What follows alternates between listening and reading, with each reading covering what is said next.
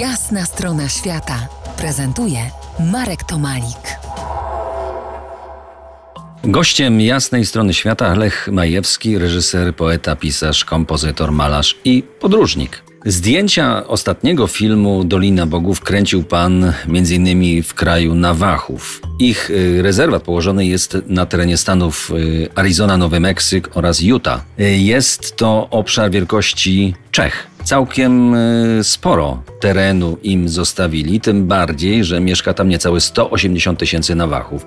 I chyba to już spora część tych ludzi to są Indianie krwi mieszanej, tak? Tak, no w dużej mierze, no, ale ciągle są rdzenni tacy Nawachowie i miałem z nimi do czynienia. Miałem również do czynienia z wodzem, który musiał mnie zaakceptować, żeby, żebym mógł mieć prawdziwych Indian w swoim filmie. To on musiał wydać zgodę, więc niejako mnie prześwietlił bez słowa. Z zamkniętymi oczyma zresztą stał przede mną i tak się kołysał, ale myślałem, że mnie odrzucił, ale taki Indianin, który był moim przewodnikiem, powiedział mi, że, że mam dobrą, że wódz powiedział, że mam dobro, dobrą energię, więc mogą ze mną, mogą ze mną ten film zrobić. Większość atrakcji w Utah jest odwiedzana przez tysiące turystów dziennie, natomiast Dolina Bogów pozostaje jakimś dziwnym trafem na uboczu. Podobno nie ma tam nikogo i co jest dziwne, co jest dziwne, bo jest to miejsce, które przypomina zatłoczoną Monument Valley.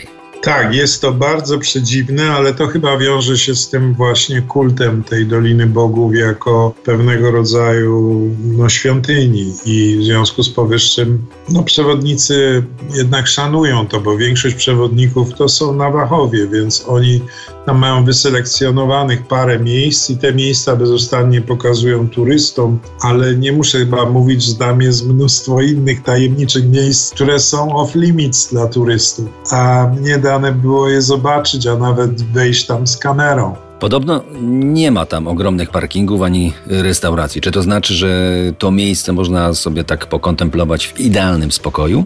Tak, absolutnie. No, tym bardziej, że jeszcze trzydzieści lat temu to nie było ani hoteli, ani niczego. To było kompletnie dzikie miejsce. Nie zapomnijmy, że w ogóle cywilizacja, świat nie wiedział o tym miejscu aż do trzydziestych lat zeszłego stulecia i to tylko i wyłącznie niemiecki fotograf tam w dziwny sposób dotarł i zachwycony tym miejscem zrobił zdjęcia, które potem usiłował pokazać Johnowi Fordowi w Hollywood, ale bardzo nie dopuszczał Puszczali go do Johna Forda. W końcu jakoś John Ford zobaczył te zdjęcia i stwierdził, że są jakieś dziwne zabiegi, fotomontaże, że takich miejsc nie ma. No i, i ten Niemiec wziął Johna Forda i oni dojechali do tego miejsca. To za, zajęło im prawie tydzień, bo nie było dróg w, tym, w, tym, w tych obszarach. W momencie, kiedy John Ford zobaczył, jak to wygląda, no to jak wiemy, potem służyła Monument Valley jako tło do różnych westernów, a, a teraz właściwie jest to taka wizytówka Stanów Zjednoczonych.